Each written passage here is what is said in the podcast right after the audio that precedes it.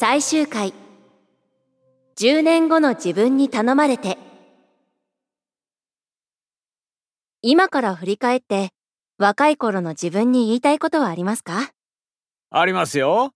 準備不足で行動するな、です。え？そんなことがあったんですか？ありました。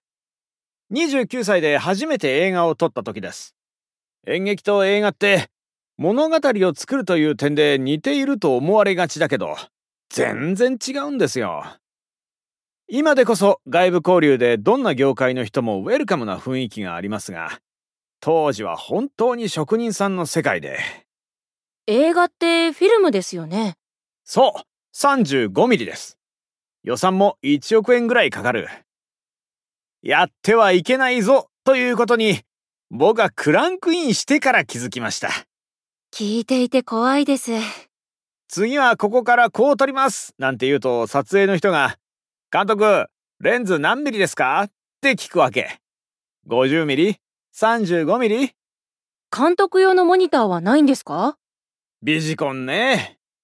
当時、アメリカではビジコンが当たり前だったけど、日本は経験を積んだ人が監督になるもんだったから、ビジコンなんてなんでつけなきゃいけないんだよ。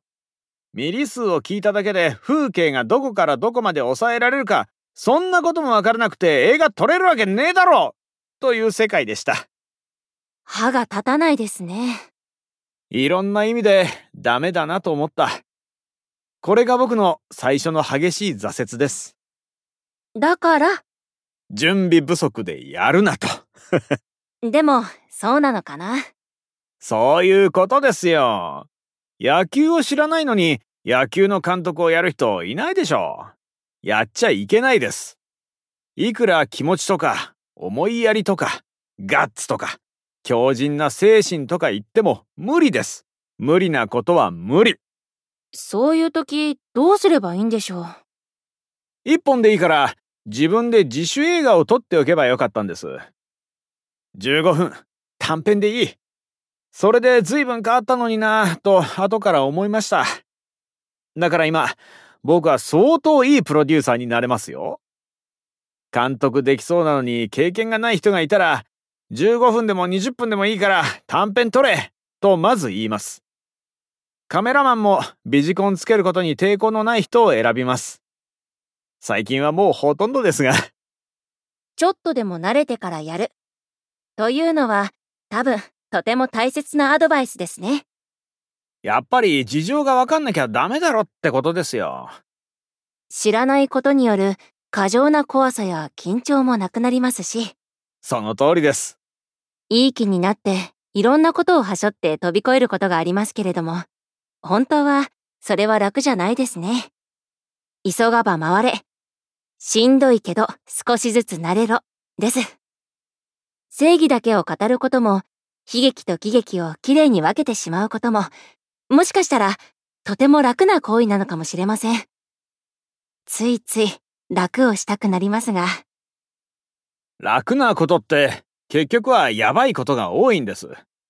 あの人は敵なんだよねと決めてしまうことがそもそも安易なんですよ。敵味方の分類が早すぎる。それもおそらく自分が弱っているからですね。強かったら敵はいらない。弱らせ合いをしているのかもしれない。そうね。だからまず美味しいものを食べてください。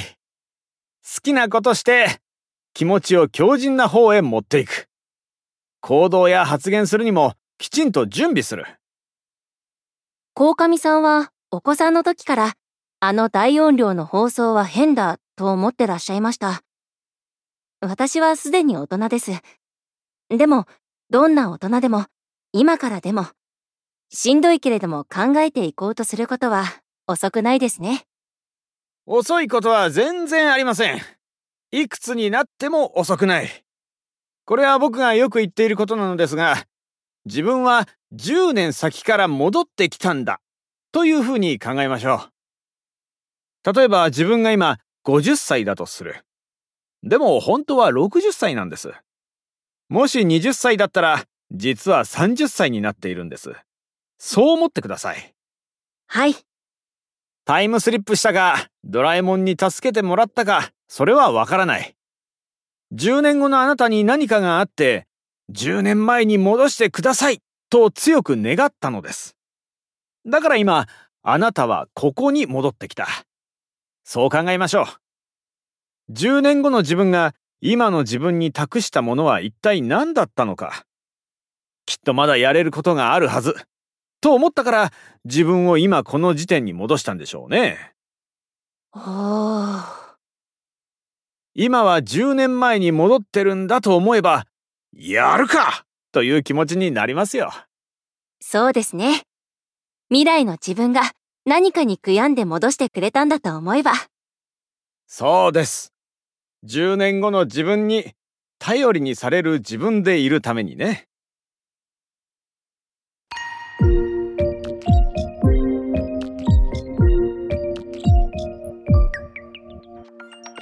聞くほぼ日。